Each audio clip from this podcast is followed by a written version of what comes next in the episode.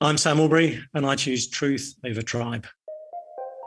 Are you tired of tribalism? I think a lot of what the left supports is satanic. The only time religious freedom is invoked is in the name of bigotry and discrimination. Are you exhausted by the culture war? If they don't like it here, they can leave. You could put half of Trump supporters into what I call the basket of deplorables. Are you suspicious of those who say Jesus endorses their political party? Is it possible to be a good Christian and also be a member of the Republican Party? And the answer is absolutely not. From certainly a biblical standpoint, Christians could not vote Democratic. We trust the Lamb not the donkey or the elephant.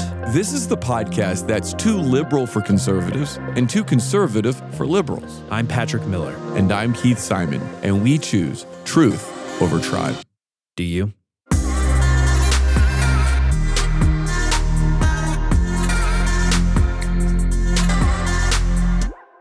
We're in a weird cultural moment when it comes to our bodies.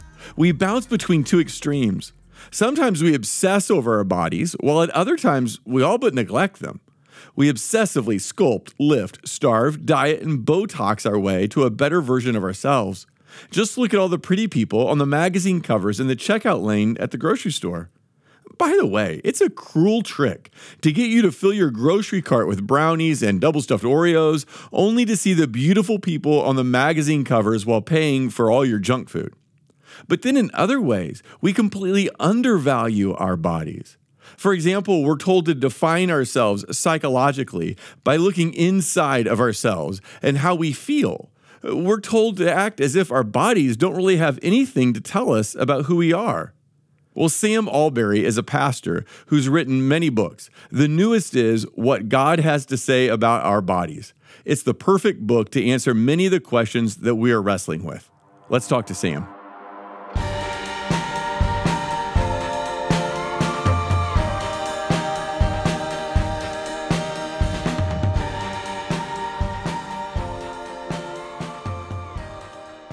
Sam Allberry, welcome to Truth Over Tribe. Hey, thanks for having me. Good to be with you.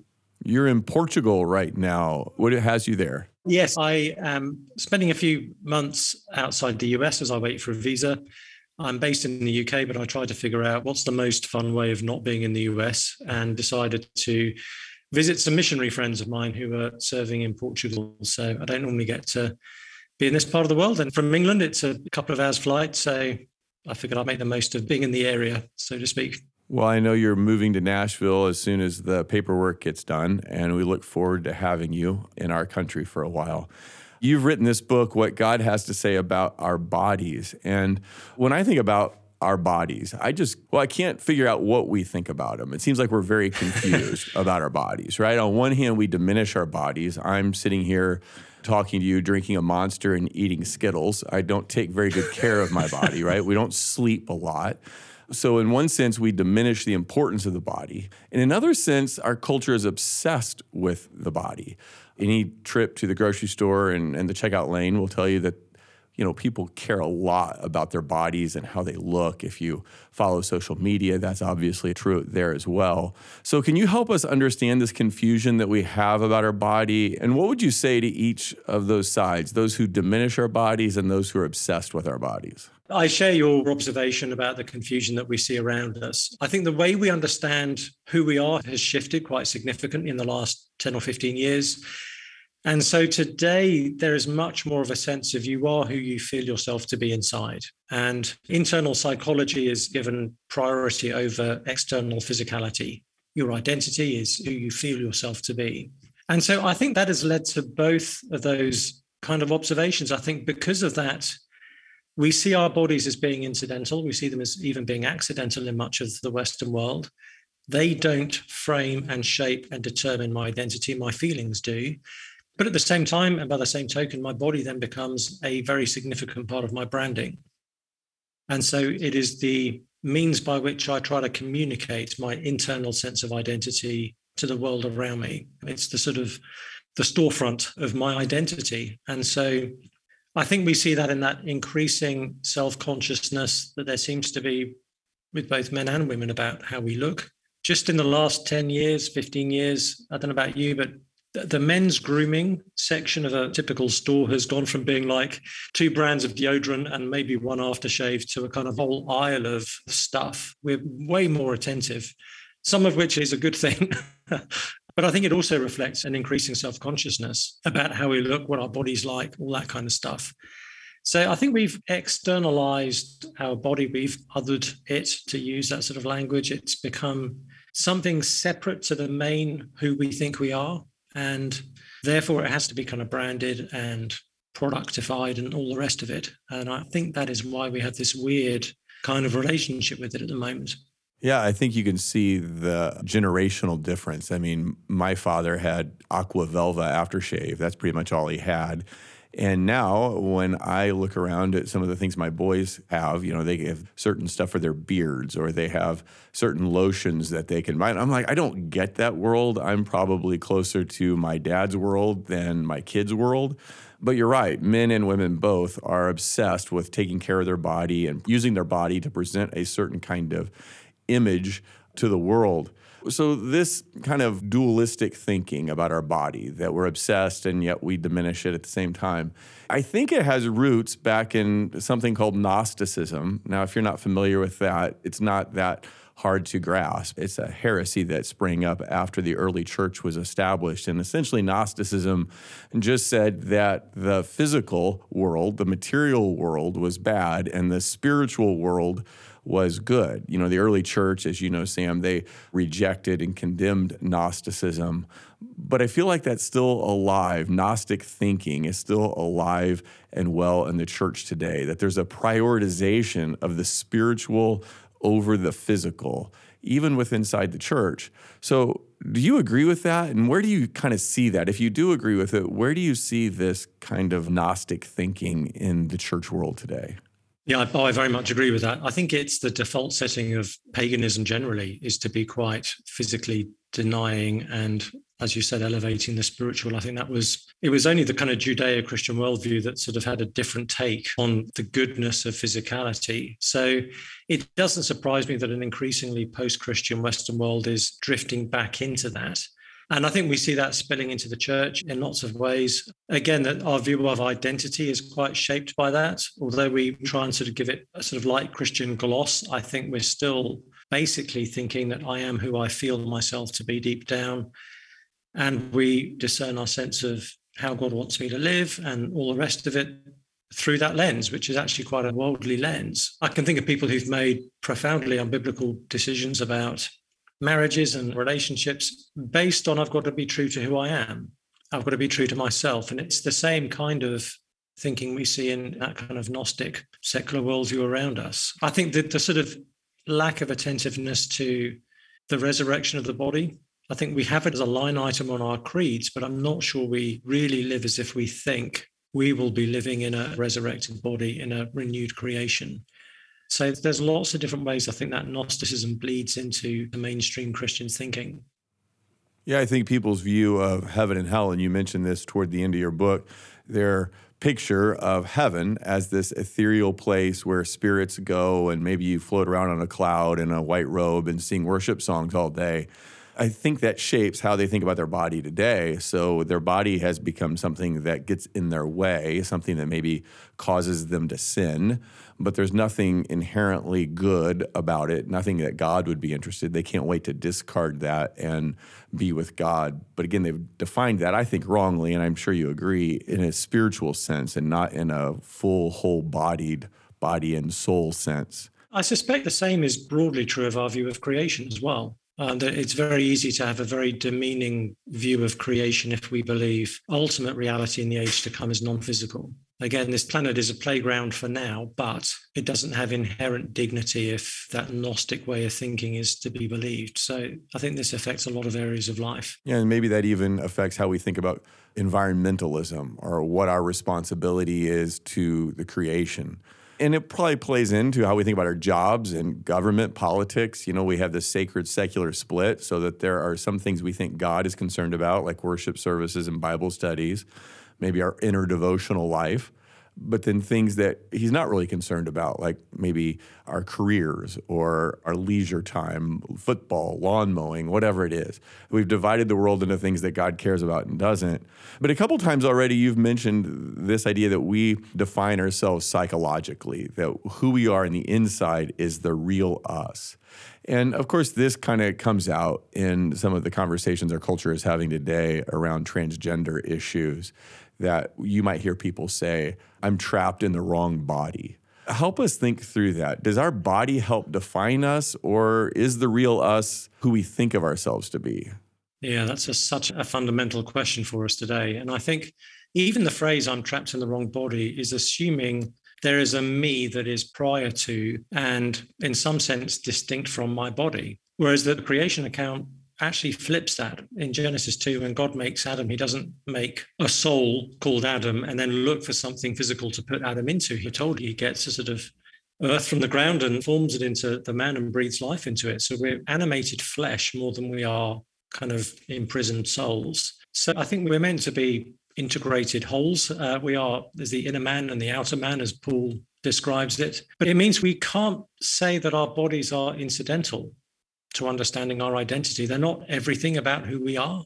The Bible makes that very clear, but they are us. I am my body. I'm more than it, but I'm not other than it or less than it. And so, any identity that I feel is true for myself that contradicts the physical reality of myself, I have to be very, very wary of and suspicious of you know, I'm sure we've known many precious souls who've wrestled with anorexia, eating disorders, that kind of thing. If someone believes themselves to be very overweight but are actually dangerously thin, we don't say, well, if that's how you feel about yourself, we've got to affirm that and agree with it. Compassion would say, actually, no, there's something you're just not right. You know, you're not thinking well about when it comes to your body. And I think there's a parallel there with with some of the discussions about transgenderism. I think that's a really good point that when we see a dissonance between how an anorexic thinks about themselves versus what their body says about them, we say, hey, there's something wrong with your thinking. We don't say there's something wrong yeah. with your body, right? We try to bring those into alignment. And I want to keep pushing down on that for a second. So in Genesis 1, God creates human beings and he designates them to be male and female. They're both created in his image, male and female. Now, he doesn't divide them up by say you're extrovert and introvert. He doesn't divide them up based on class or race or economic status, but he does designate them. It's the only designation is male and mm. female. So here's what I'm wondering, is that just like a biological necessity? Like you have to have male and female to reproduce or is there more to it than being created male and female tells us about ourselves? Yeah, it certainly is a necessity, but it's not the whole story. Obviously, we're not the only creatures in this world to be male and female, but at no other point in the creation account is any other creature's maleness and femaleness highlighted in the way that it is with us. And it's in the context, it's where we're told that we're being created in the image of God. And so somehow our being male and female is bound up with our being image bearers. It's part of how we image God is our being sexually differentiated as male and female, and with all the other differences that that leads to. So it is very, very significant. I take it from that Genesis 1 account that the interplay between male and female is going to be deeply significant for how we image God. And we need that. So it is not simply there's a biological distinction, and obviously we need that for procreation we begin to see in Genesis 2 that that difference is the basis of deep fellowship. It's more meaningful than simply a means to procreation. So we've already mentioned that sometimes how we think about ourselves psychologically can different than our body. And it seems that some want to say that our psychology should take precedence in defining us over our body. Someone might say that they feel like a male, but they're living in a female body. Which of those should take precedence? I mean, which one of those should we give weight to? Which one is the deciding factor and and why? Yeah, it's a I mean, and then obviously this is not an abstract question for a lot of people. This is their whole life and experience. And we're very mindful of that. But in theological terms, maleness is physically grounded, not psychologically perceived. We're told God made the man and female in Genesis 1 we then immediately are told about the man and the woman in Genesis 2 being physically made. And so we have to understand being a man and being a woman to be something that is grounded in our physical biology, irrespective of how we feel.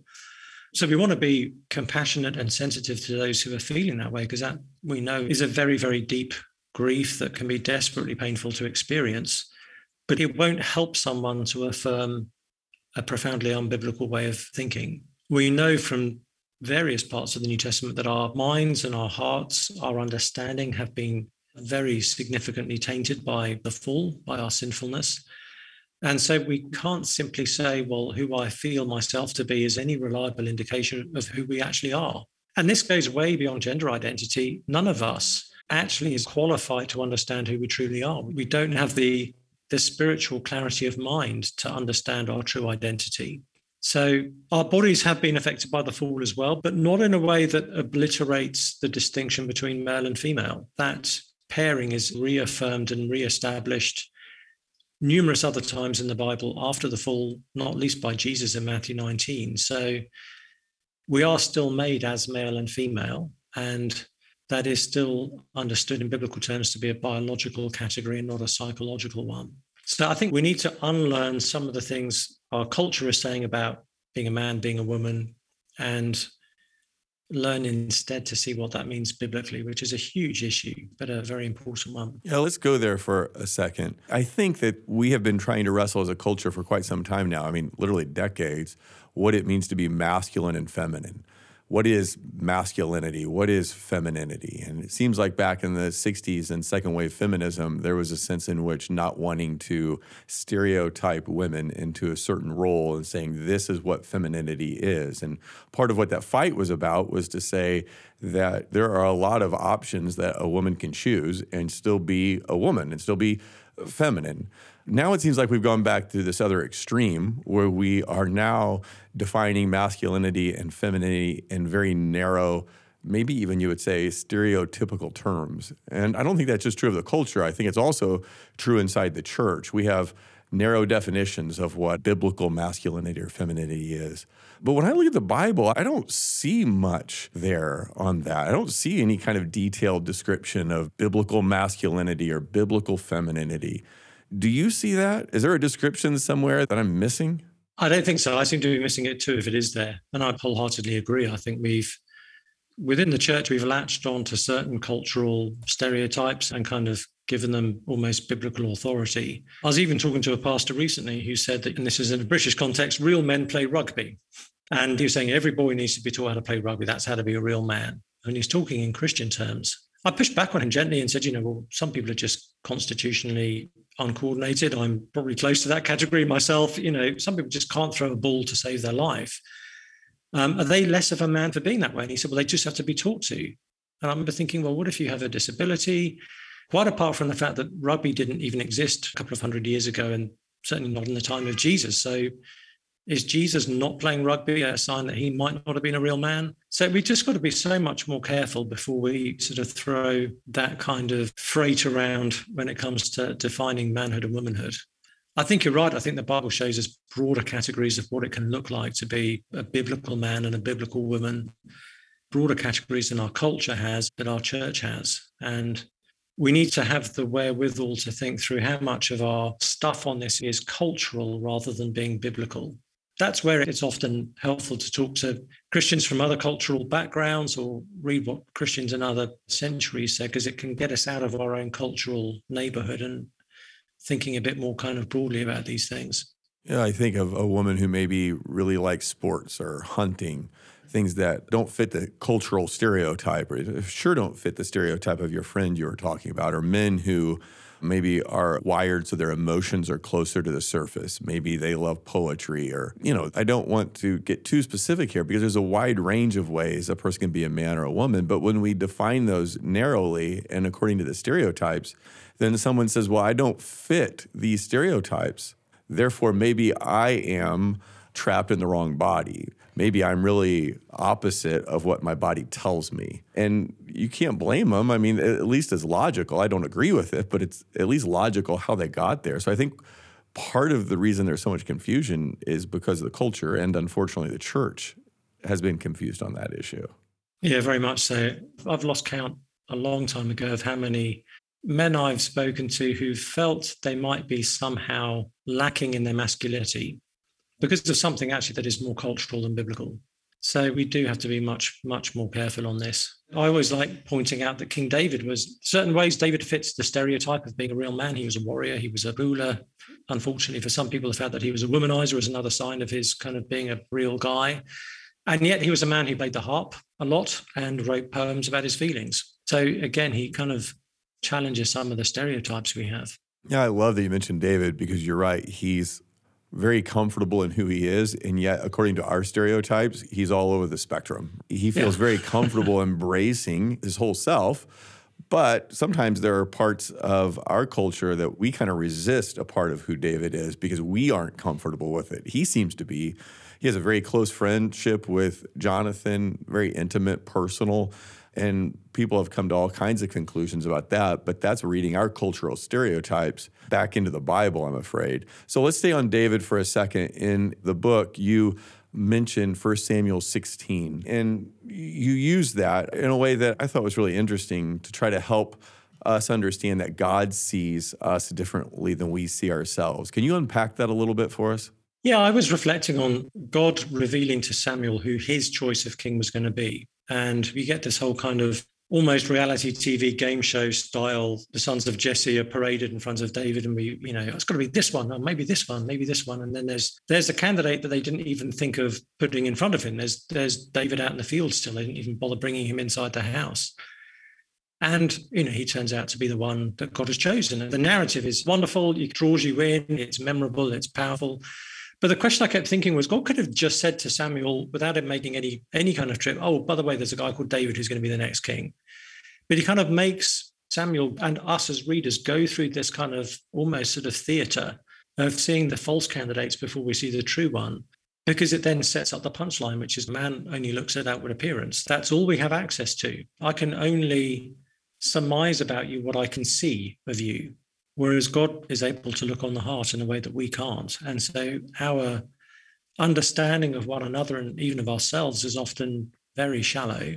But God sees the inner person fully in a way that we only see, if we see it at all, in part. So again, it's the rebuke to the aspect of our culture that kind of put so much focus on appearance and branding and how we kind of visually market ourselves that actually it's really not how God does things himself. And wonderfully, it's not how God does things. There's so much more to us than our image and our appearance.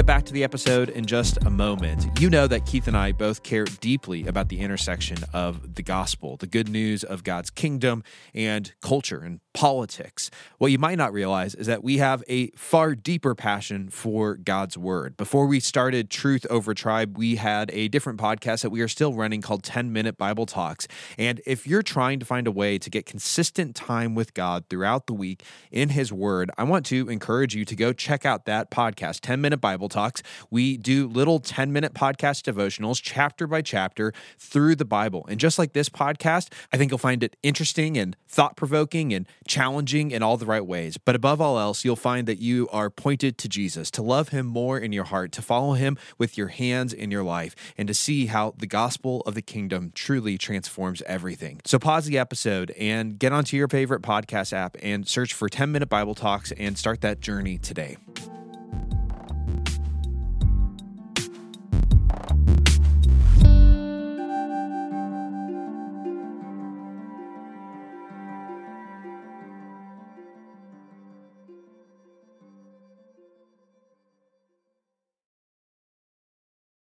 In your book, you mentioned that it would have made sense for God to have just told Samuel it was David because that's what he did with the prior king, King Saul. Yeah. And so, obviously, like this game show, reality show, I love how you put it. There's a point he's driving home there. And it turns out that the people in that time, roughly 1000 BC, had the same view of the human body we do in the sense that they were all excited about Eliab because he played the role, he fit the part, just like they had been excited about Saul for the same reasons. And again, we completely misplaced the emphasis. God's got something bigger happening there. So in our church, it's not uncommon for one of our worship leaders, and we're not a charismatic church, so we're pretty subdued. It's not uncommon for one of our worship leaders to encourage us to do something with our bodies during the singing, during the prayers. So maybe we're sitting down and he might ask the congregation, those who feel comfortable, to just rest their arms on their lap with their hands facing up, to have an open posture before God as we confess sins or pray or whatever it might be. And what I notice is that after a while, people really get into it. But the initial response is to be hesitant, to be uncomfortable. And yet, these same people, and they tend to be guys, not always, but they tend to be guys. You see them at the football game the day before, and they're hugging and they're high fiving and they're jumping around and they're, they're being crazy. So, why is it, do you think, that we're very demonstrative with our body in some places and very comfortable? And then we walk into church and everyone kind of sits on their hands, or at least wants to, if they're allowed to. Yeah, I totally see that as well. I think it has to be because we've not really understood the way God thinks about our bodies. We're sort of awkward teenagers in terms of our physicality when God's in the room, and then we're perfectly relaxed and normal when He isn't, as we perceive it. So I think our bodies are not irrelevant to our worship of God, clearly, because He made us physical. They're not irrelevant as far as he's concerned. He sees significance in our physicality and those physical postures. You know, he's not going to be fooled by them if we don't mean them, but they are meaningful to us. I give the analogy in the book that when a man goes down on one knee to propose to his bride to be, there's something so fitting and right. Even if he knows what the answer is going to be, it's still right that he goes down on one knee and kind of has that physical expression of humility before her. And if he didn't do that, we would think something was just maybe a little bit awry with his attitude. And I think the same is true of us and God. If we get more physically demonstrative about people kicking a piece of leather around a grassy field, then something's not right if we suddenly turn into Spock the moment we're in the presence of God and worshiping him with his people. And it is awkward at first, but that's why physicality in our liturgy is so good. When I which I don't do very often, but when I walk into a gym and I'm given a new workout routine, it doesn't feel natural at first. It, it feels painful and awkward and doesn't doesn't feel like it's what I do. But just as we need those reps in the gym, we need those reps in our corporate worship life. We need sort of physical training to honor God with our bodies in that kind of context. So, coming from an Anglican background, one of my favorite things is when we receive communion, we will often go forward and kneel at the communion rail. And I love that posture of being on my knees with my head bowed down and yet with my hands open and lifted up before me to receive, because that physical posture is telling my soul something about the gospel that I'm humble before God and yet in a posture of expecting to receive from Him. So the physical can help train the internal, I think, in the way that we think. So if there's not healthy physical expression, it probably won't mean that there's completely healthy internal attitudes either. I love that you mentioned communion because that's one of the things that's changed in our church due to the pandemic. Our tradition was to have people walk forward. And so it was kind of messy, right? You bump into each other, you have to step over one another, you stand in the line. Now, the whole congregation is singing, and hopefully you're standing in line and you're either preparing your heart to receive communion or you're singing along, whatever. And then you'd come down and you'd take a piece of the bread and dip it into the wine or the juice. And the person would say something to you, you know, the body and blood of Christ given for you, eat in faith. And you'd have to return back to your seat. And Again, it's messy, but it's part of the body worshiping together. And because of COVID, that's kind of gone by the wayside. You know, we have a much more, I don't want to diminish it because it's still communion. God still meets us there. But to some extent, it's less physical. It's a little bit more sterile. You know, I hate to say that. And that's one of the big changes I'm looking toward when we can go back to having communion in our traditional way. Are there any other physical practices that you do with your body to help you worship? Like, I'm not talking about in church anymore, just on your own. Are there any other habits you have that we might learn from that use your body to help you engage with God? Yeah, this is new for me. So, this is one of the things I learned as I was writing the book. I've come from a an English background where there isn't much physical demonstration. And so this has been something I've working on the book has made me realize I need in my own spirituality and have neglected. So I feel like I'm still a novice at this, but it means there are times when I will kneel to pray. There are times when I will sit before the Lord with open hands in the way that you were describing earlier, because I'm asking for particular gifts and blessings from Him, not with a sense of presumption, but with a sense of He will bring good to me as He determines, and that I will receive from Him, whether it's what I've asked for or something He has in mind.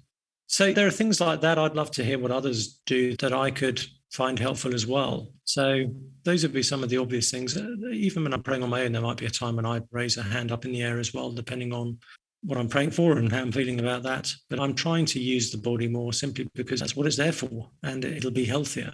Yeah, one of the things that I found, and it's really not that insightful, but I find that I pray better when I'm walking. And, you know, the New Testament is filled with encouragement to pay attention to our walk with God or that walking imagery is used. Now, I'm not saying that that's directly connected to prayer in the scriptures, but I do find that as I walk, I am more engaged with God. I'm not sure that that is something that is more spiritual as much as it just helps me engage body, mind, soul all in one direction. And then, like you said, to get down on your knees when you pray, maybe in your room or next to your bed, wherever you are in your study, there's something about kneeling and praying that makes my heart more humble. And I don't know, it just shows, I think, what the whole point of your book that we're embodied creatures, that our body matters, even when we don't think it should, even when it's not quite logical to us, our body matters. Now, in the book, you make the case that online relationships are not as, at least I think, this is how I read it, that they're weaker than in person relationships. And I'm trying to figure out is that your preference? Is that your generation? Or is there something really lesser than when it comes to online relationships than in person relationships?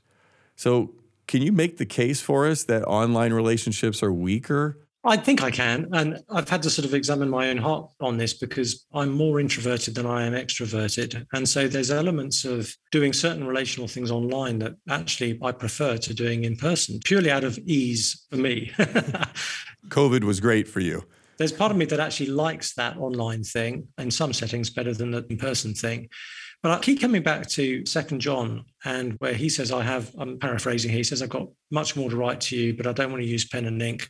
I'd rather speak to you face to face so that our joy may be made complete.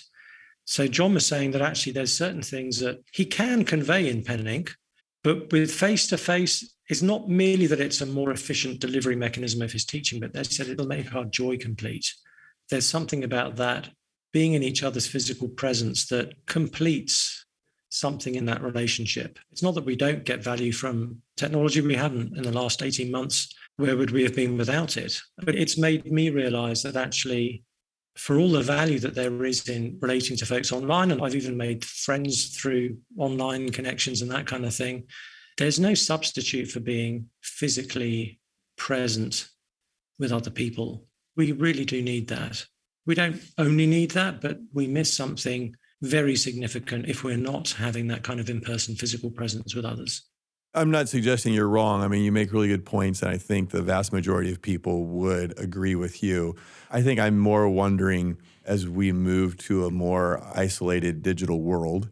I'm just trying to figure out if we will adapt and find other ways to have meaningful relationships. We'll learn to go deeper in the way you and I are talking right now. We're face to face. If you're mm. watching this on YouTube, you know, we're face to face, but not in the same room. And I'm trying to figure out how much of this is generational, how much of this is what we're used to, and then we baptize it in biblical language and say it's yeah. right, or how much we'll adjust and we'll figure it out. And maybe we won't know because I'll be long dead before that actually happens. So, well, I guess the point I'm making is that our embodiedness must be relevant to how God wants us to relate to each other. And you're right, we have access to stuff that the New Testament believers didn't have, which is we can be face to face without being physically present. And that is certainly way more than merely text messaging would bring and would convey. But all the more as, as relationships do deepen, being able to sit with a room and give a friend a hug, and comfort someone physically if they're in distress, those things take it even further than we could do virtually.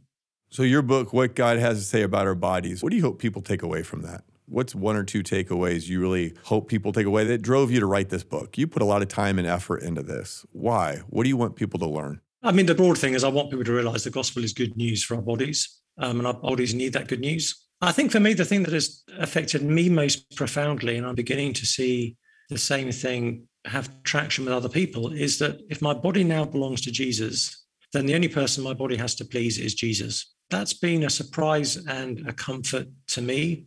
You know, it's easy for any of us to have particular insecurities about our bodies and all the rest of it. But to think that actually my body right now, today, can be pleasing to Jesus, not based on whether it would be worthy of the front cover of a fitness magazine, but based on the very heart posture of are we consecrating ourselves to the Lord? Are we giving our bodies to Him? And a body offered to the Lord is pleasing to the Lord. And I think that's liberating. I'm still only scratching the surface, I think, of all that that can mean for us.